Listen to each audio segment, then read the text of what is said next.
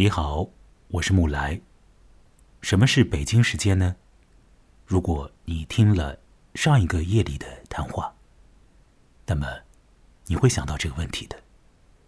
北京时间是一种时间标准，或者更明白一点的说，那是对一种时间标准的再命名。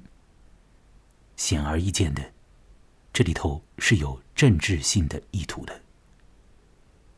北京时间是一种统一的时间，在幅员辽阔的我们这个国家，时间、时间的标准都被统一了。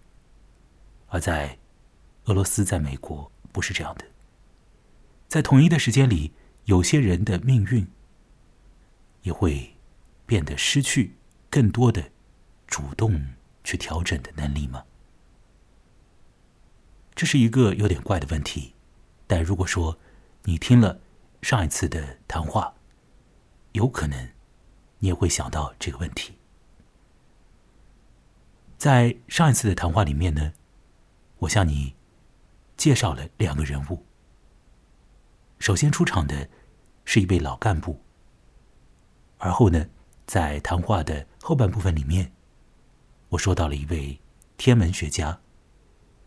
也许更明白一点说，他是一位天体物理学家。是一位做天文测算工作的专家，中科院的院士。那位老干部，现如今，在我录音的二零二一年，他已经死去，并且已经死去了几年了。两个人，他们所做的工作，存在着一个隐形的交集。这个交集在什么时候发生呢？我要告诉你，在每一个整点，可能都在发生。我们打开收音机，当整点到了的时候，就会从电波当中收到一种信号，会是这种样子的信号：嘟嘟嘟嘟嘟滴。这种报时系统的设计者之一。就是我在上一期节目当中已经跟你说到的那位老干部，他是一个无线电方面的专家，他参与了在上海地区的广播电视工作，在一九四九年之前，他也为那个时候的民国政府服务，而那位天体物理学家呢，在。一九五零年代，他从南京大学毕业之后，就被分配到了上海开始工作。他做的工作呢，就是时间工作。在他很年轻的时候，他做了时间工作当中的第一部分的一种工作，那个工作叫做呃测时，测试的测，时间的时，就是通过一种方式去测定精确的时间。那他是怎么做测试工作的？我等一下要告诉你的。我要说，他反反复复的在测定时间，而后呢，这个时间变成了一种信号，被播出去。广播电视系统要把这种信号再通过空中的传输。使这种信号能够进入到公众的耳朵边和心里面，让这种信号呢变成一种确定无疑的声音，不容置辩的声音，变成协调我们所有人的生活的声音。精确的时间要从天上测得，而后它在空中传输。在每一个整点，当广播电视系统里面进行报时的时候，测时的人和发播这个无线电信号的人，或者说参与了观测天空中的时间的人和呃，使得时间变成声音播放给我们听的那个人，也许他们在冥冥之中有了一种隐形的交集吧。有时候呢，我就比较会有一种感性的这个思考，所以会觉得每一次啊，收音机里面传出来这个报时声的时候，我会想到两个人的命运，或者说两种状态的命运。那么在上一次的谈话当中，你大概也已经听到了那两种状态的命运是什么样的。第一种。小的时候有一种爱好，工作之后这种爱好不能够好好的去实践，一直要到了很老的时候，才能够返回到本心里面去做一些自己真的很有愿望去做的事情。可是有可能那个时候体力也有一点不支了。这是一种命运，这种命运呢，在那位老干部的身上有所体现。少年的他喜欢天文，甚至于自己去磨镜片、做望远镜，要去观星。到了青年，到了中年的时候，他做出来了一些望远镜，打算去好好的看天空的时候，一来因为太忙没有办法，沉下心来去观察这个天象；另外一方面呢，因为政治方面的原因，因为他曾经为民国政府服务，所以。他，呃，会遭到一些人的呃攻击，他的望远镜也会被弄碎。进入到一九六零年代之后，他的一些命运呢，会更加的呃有一点坎坷。有一段时间，他也要进入牛棚嘛。那么第二种的命运是什么样的一种命运呢？那种命运就是。小的时候对这种东西没有什么天然的兴趣啊，可以讲是一点点都没有。但是呢，因为这个社会发生了很重大的事件，这个事件就影响到了很多个人的具体的人生抉择。于是乎呢，一个人他走上了一种轨道，走上了一个他此前绝对没有想过的。也并不向往的人生轨道。那么接下来，他的青年时代、他的中年时代，以及他的老去以后的时光，都会在那个轨道上。到了那种时候，到了他老的时候，他其实已经讲不出来他到底喜欢什么或者不喜欢什么，他只能说他一辈子在做什么，并且他好好的做了这件事情。这种人生。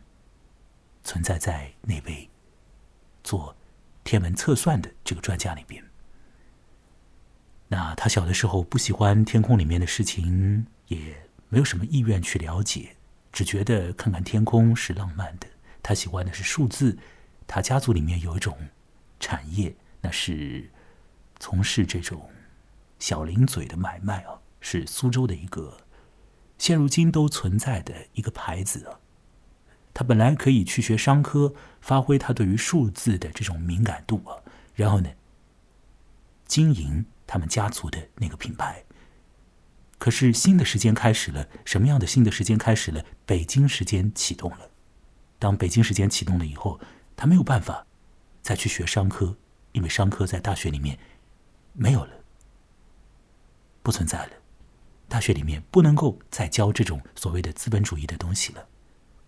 那么，他去学了天体物理学，开始从事天文测算。在大学毕业以后，就去做这个测时的工作。他测得的时间信号，又经过了啊好多的步骤，那么最后汇入到一个呃系统里面，时间信号被。发出去，那广电系统啊，这个广播电视系统接收到这个信号，再透过另外一种系统，这个信号又被播放出去，成为了在收音机里面这个嘟嘟嘟嘟嘟滴的声音，有点复杂。我在讲两个人的人生故事，再说北京时间再说一些人的不可以被自己充分左右的命运。我们所有人的命运大概都是这样的。好多夜晚呢，我打开录音机进行录音，那么这一夜和上一夜我的状态，也许你已经听得出来，比较的不一样。时间作用在我的身上。那这一夜呢，外头也在起风，所以我的窗户也会哗啦哗啦的响，大概你也会听到一点这种的杂音。我不得不在夜里面做这样的录音，因为只有这个时间才相对来说属于我一点。对于要做录音的人而言，这个时间才属于我一点。白天的时候，我这里有很多的声响，很多人是要上夜班的。那位。天文学家，在他年轻的时候，也许不能讲他是天文学家，只能说他是从事天文工作的人，从事时间工作的人，在呃观象台里以及以后的天文台里上班的一个人，他也要上夜班。那么他是怎样上夜班的？他是怎样在许多个夜晚抬头凝望天空，从中得到时间的呢？我等一下。就要告诉你，他是怎样做，他是怎样度过他的。在你的想象当中，在你的知识储备里面，你觉得最为精准的时间源自哪里？这个标准到底是从什么地方被我们取得的？有可能你会说，一些时间被保存在叫做原子钟之类的东西里，在那里。在那种微观世界里面，时间得以留住。也许你也会告诉我，哪来什么精确的时间？时间总归都是一种主观的信息的集成，乃至于只是回忆而已。但是，我们说的现实一点，我们来讲讲，我们一般意义上的时间到底源自哪里？它源自天空。之上的宇宙，源自从不同的年代里面投影出来的，投影在这夜晚的苍穹上面的这种光点。时间在那里被我们观测到，时间在那里移动，这些光影。是最最最最精确的。他们不为这个小小的、小小的地球所动。每一天，苍穹中在进行着最精密的活动。恒星发出光，光在天穹移动。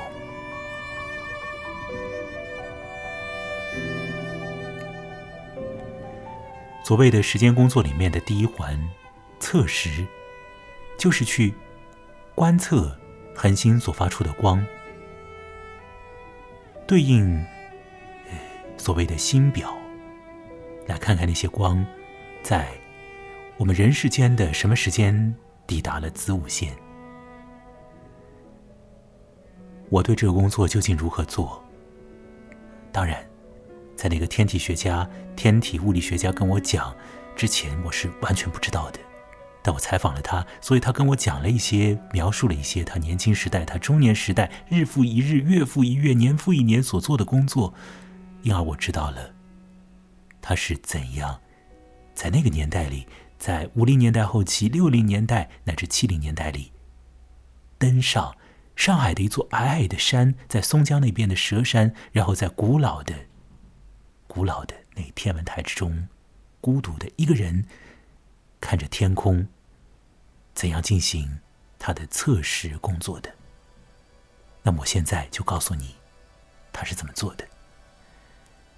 他跟我描述了，呃，一台仪器，这台仪器叫做帕兰子午仪。我完全不知道这台仪器到底长成什么样子，女天文学家也没有明白的讲。反正你要知道有一台仪器，这台仪器呢，摆在蛇山的天文台里头，大概三天就会轮到一班。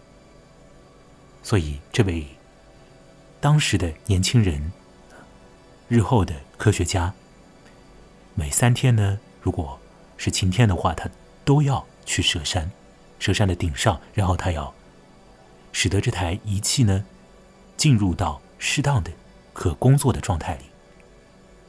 那么，他是怎样做的呢？他是怎样使用帕兰子午仪的呢？透过帕兰子午仪，人们可以观测到子午线上的亮星。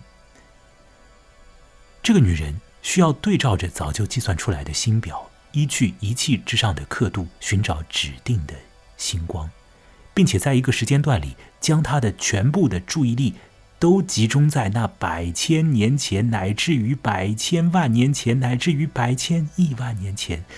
从茫茫的宇宙的深深处所释放出来的那光点之上，当光点投射到子午线上的时候，这个女人要立即将一根丝线搭放在指定的位置，这根纤细的线就会由机器牵引，就会很慢很慢的移动，而星光因为地球的自转，在天穹之上很慢很慢的移走，他需要留意这两者的步调。究竟是不是完全一致？星光在天穹行走了一段距离之后，他就得找到下一处将会要与子午线切住的那光点，并且重复方才我已经说了一遍的那套动作。那么，在一个小时的时间里面，它要记录下多少次光点切中子午线上面的时间呢？它要拨动多少次那根那种纤细的线呢？他要重复二十到三十多次那样的观察和那样的动作。这台巴兰子午仪需要在非常稳定的环境里面才能够正常的工作。要使得这台仪器进入到理想的状态，那么这台仪器必须得保持绝对的水平，并且呢，这台仪器周遭的空气。要和外界的空气融通一会儿。这个仪器前头会摆放上水银，那用水银用汞来观察它是否处在一个绝对的呃很平静的、很平稳的这个状态里。那么这台仪器底下有一个基座，这个基座很深的扎在这个蛇山的山顶边上呢，有一个呃这个裂缝啊。那是为了防止，呃，观测者的走动影响到这个机器的水平的状态。就是这样，这位女性的测试工作者，她就每隔三天都要上班一次。如果天气晴朗的话，或者说可以看得到星星的话，那么他就要去观察。天上的时间，有两个人教他使用了这帕兰子午仪，一个人是呃中国时间工作里面的最最厉害的一个人呢，也是一位女性，要比我所说的这个日后的科学家大十岁啊。那另外一个人呢，在我所谈到的这个女青年，当时的女青年去报道去上班的时候。呃那另一个人已经五十多岁了，是一个男人的，那个人更加不为人知。但当我知道那个人的一些背景之后，我的心里面会觉得哇，有点意思，因为呃，那个男人是我的一个老乡，他也是从崇明岛出去的。天文学里面的时间工作呢，分成五个状态啊，要有五步。要有五个环节，他们共同构成了天文学意义底下的时间工作。那么这五个部分呢，分别就是测时、守时、收时、拨时和综合时号改正数。测时就是看天上的光，来记录，来不断的记录，来确定这个世界上的时间。这个地上的时间和天上的时间是否同步。守时就是把得到的时间结果、时间信号存放在一个一个地方，往往它会被存放在原子钟之类的地方，存在在那种微观的领域里，静静的在那里保持稳定的状态，不断的流逝，不断的往前进。那么收时呢？收时就是说，在这个世界上各个地方的天文台、各个地方的时间工作者，他们都会做时间工作，他们都在测时、都在守时、都在发出一些时间信号，而收时就是从各个地方取得那种时间信号，然后再对比在此地所得到的信号。播时是要把这种信号播出去。告知这个地上的大众，告诉这个世界。综合十号改正数，就是说，一旦发现了某一个地方有了一点点的非常细微的问题的时候，那么要立即纠正这个问题。大概，我以呃我的这种绝对粗浅的理解啊，来说出时间工作大概是怎样的。那，这完全就是一种二手或者是三手的信息啊！因为我从网上得到这个信息，我从那位女科学家那边听到那种信息，然后把它记录下来，再用我的话转述出去。哟，当中隔开了那么多年，我是在一二年得到这些信息的，现在已经二一年了，所以，所以，所以，我的讲述当中绝对、绝对、绝对有不对头的地方，有一些用词用语的错误，那是肯定的，但。大概来说，时间工作就要做那五步的事情：测时、守时、收时、拨时、综合十号改正数。那么，在在大学毕业的时候，在那位女青年刚刚进入到社会、刚刚来到观象台去工作的那一年。是什么时候呢？是一九五八年。那一年，啊，那一年，我前面所提到的，在广电系统里面工作的那个男人，他几岁了呢？他已经三十七岁了呢。那个人已经三十七岁了。一九五八年的时候，他在干什么事情呢？他想要去重建起来一个。课题小组，要研究呃黑白电视。当时他要研究这个，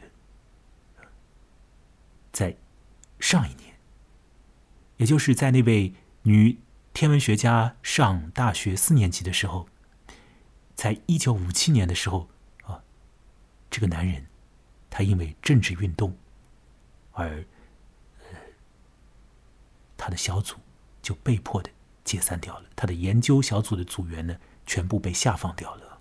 这是一个莫名其妙的变故，而这种莫名其妙，在日后的很长的时间里面，它会变得越来越具体，越来越细致啊，越来越让人觉得说，哇，这个世界大概就是只能够这样运作吧？是不是这样的？在很长的时间里面，在这很广阔的国度里面，一些事情。会变得很离谱，但是它就是这样的。过去就曾经发生过那种错乱的事件的。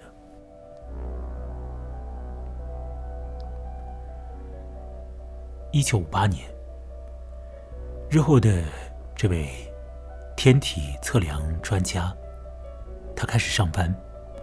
大学刚毕业的他，先是在徐家汇的观象台工作。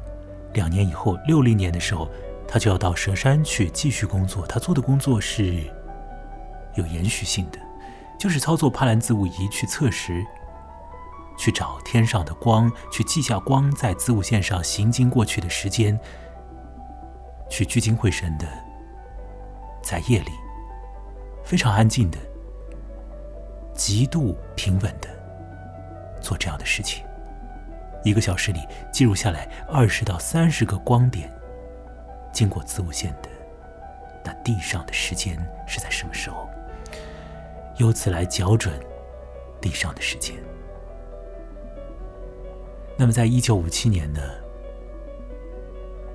政治运动已经要发生，并且已经作用到了具体个人的身上。那一年呢，在上海的电视台里面，呃，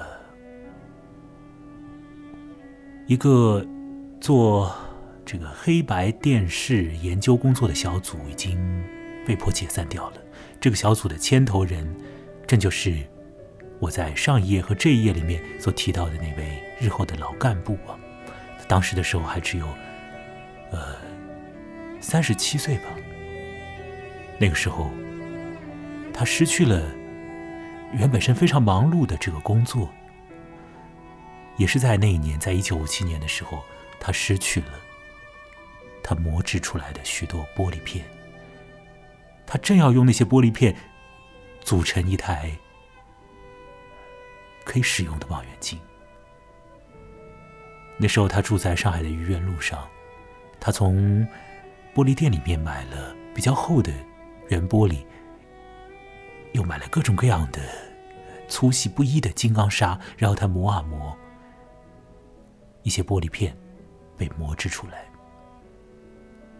就差最后的一道工序，就差抛光这道工序了。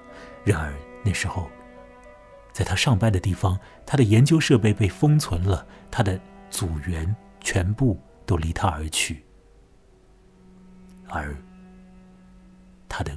个人的生活领域也遭到了侵犯。他所制作出来的那些玻璃片，当时的时候存放在他的办公室里过，所以那些玻璃片全部都不见了。很多应该在那时候就碎裂掉了。那么。在上海天文台里，政治运动有没有影响到那边的空气呢？当然也影响到了。在一九六零年的到一九七零年的那段时间里面，在一九六零年代到一九七零年代的那段时间里面，有谁能够逃得过那种？政治，那个北京时间对人的影响呢？北京时间会更加精确的、更加强健的往前移动，而许多人就得跌跌撞撞的往前进，甚至于他们就不能往前进了，他们的人生就到此为止，到此终了了。那天文台里的许多人你要进入不同的阵营，然后互相的去攻击，互相的去骂，甚至打。很多的研究工作就怎么可能再做下去呢？可是有一种工作，可能由于它的特殊的性质，可能由于它好像悬在半当中的一个位置，反正它就一直在默默的、安静的进行着，那就是测时的工作。所以，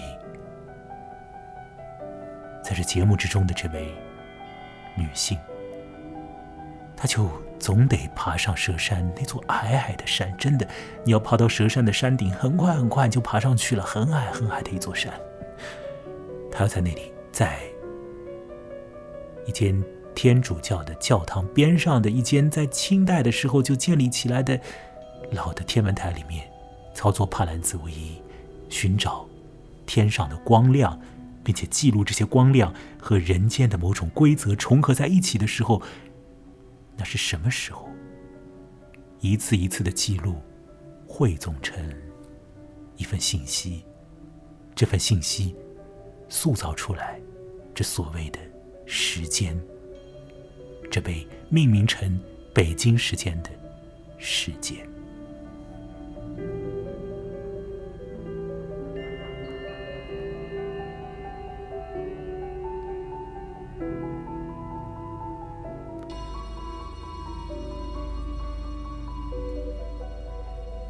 因为特别的性质，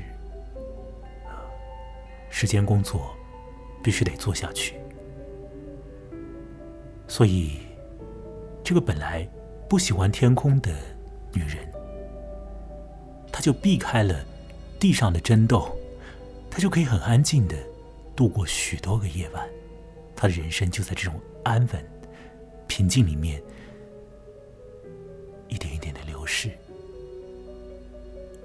天上的星光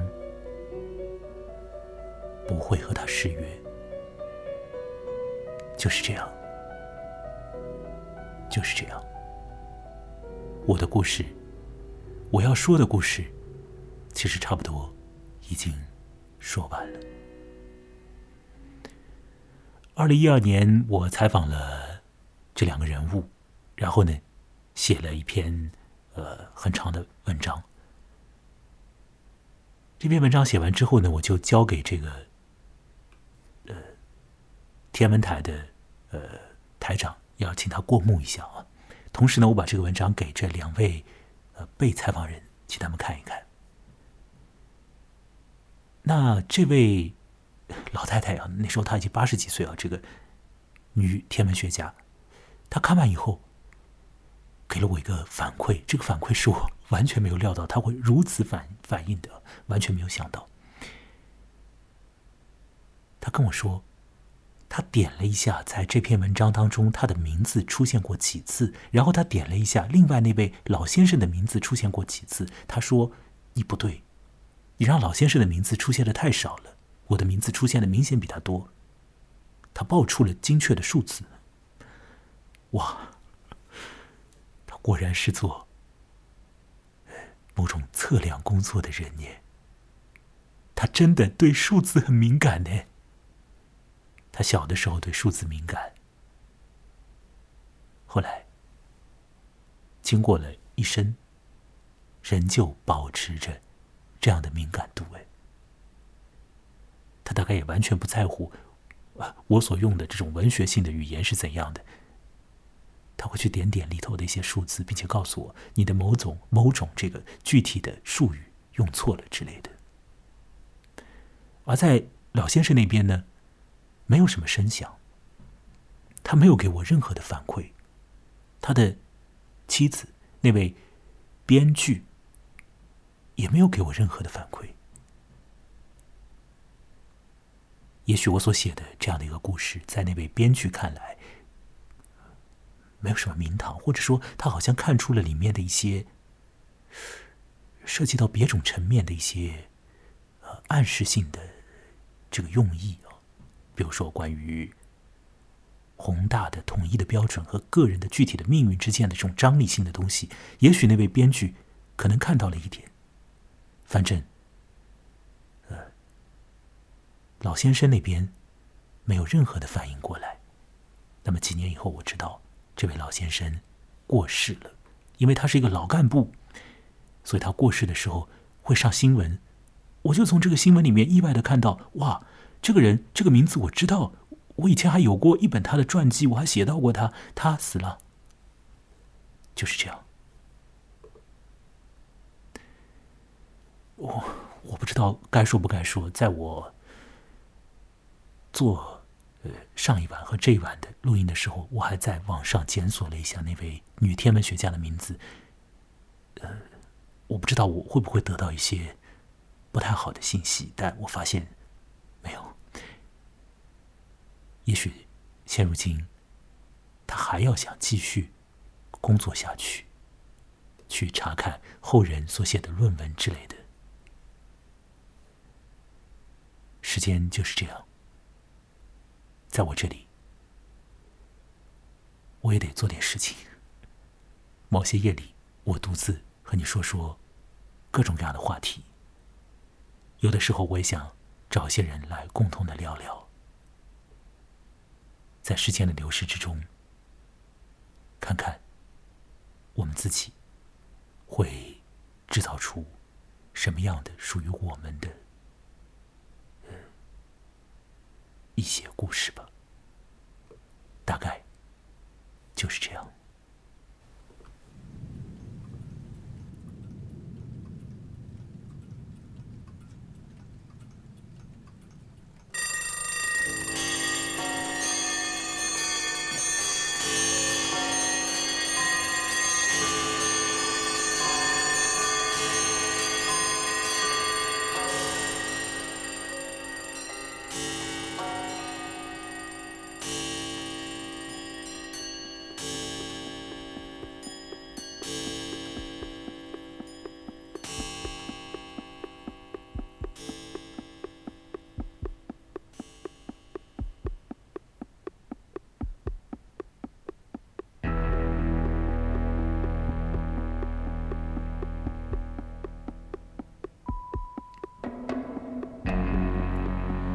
好了，我要说的呃内容已经说完，我又完成了这个困难的两个月里头的讲述啊。希望以后的节目不要那么困难，好不好？这样的话大家可以轻松一点，我可以略微再轻松一点的讲，各位再轻松一点的听。啊，以后的独白或者说和别人的聊天，最好是轻松一点，是不是这样？但是我就是没有办法，我就是会。想要去说出一个很有个性的这个状态来给你听到，而呃，就会把一些事情搞得有点复杂。我不知道你两次的这个关于北京时间的这个谈话听下来有什么想法，可以告诉我。那怎么联系我呢？用微信公号可以联系我，微信公号的名字呢是木来，羡慕的慕，来去的来，我本人也叫木来。那么你也可以呢添加我的微信私号。M U L A I 下划线 Y，M U L A I 下划线 Y 啊，这样的一个呃呃这个号码，你可以搜索就可以加我。啊，你可以来添加我，但我不是人工智能，不是 AI，所以有可能我的反应不如你的预期，而你的反应也有可能不如我的预期哦。现在你知道我比我知道你要多一点的，大家来讲讲。把这个关系扯扯平好了，欢迎你来找我聊聊。这样的话呢，对于日后我做节目，也有可能是会有帮助的啊。对于大家一起听得更快乐，也是有帮助的。那么，呃，我还有电子邮箱，电子邮箱是我名字的全拼啊，严木来 at hotmail 点 com。二零二一年了，还有人很认真的要去写一封电子邮件给我吗？很少很少。如果你愿意写的话。那欢迎你开始写起来，给我发这个电子邮件。那么，呃，现在听到的这个音乐是什么音乐？是音乐团体平克·弗洛伊德在《月之暗面》这张唱片当中的音乐，名字就叫《Time》时间。他在唱的是什么呢？一个蹉跎了至少十年的男人，突然发现他蹉跎掉了时光，然后他想要去追上太阳的节奏，但是太阳就这样落下去，升上去，落下来去，升上去，他就赶也赶不上，赶也赶不上，然后他怎么办？只能只能在音乐当中鼓起一种劲头，并在人生当中叹出一口气吧。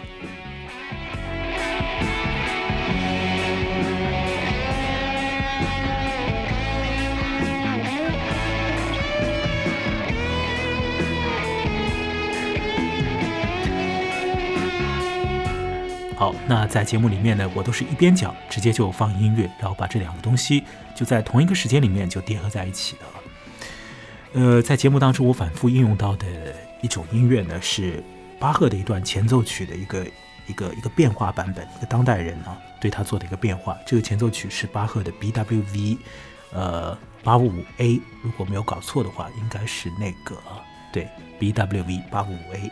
如果你有兴趣，可以去检索这段音乐来听听看。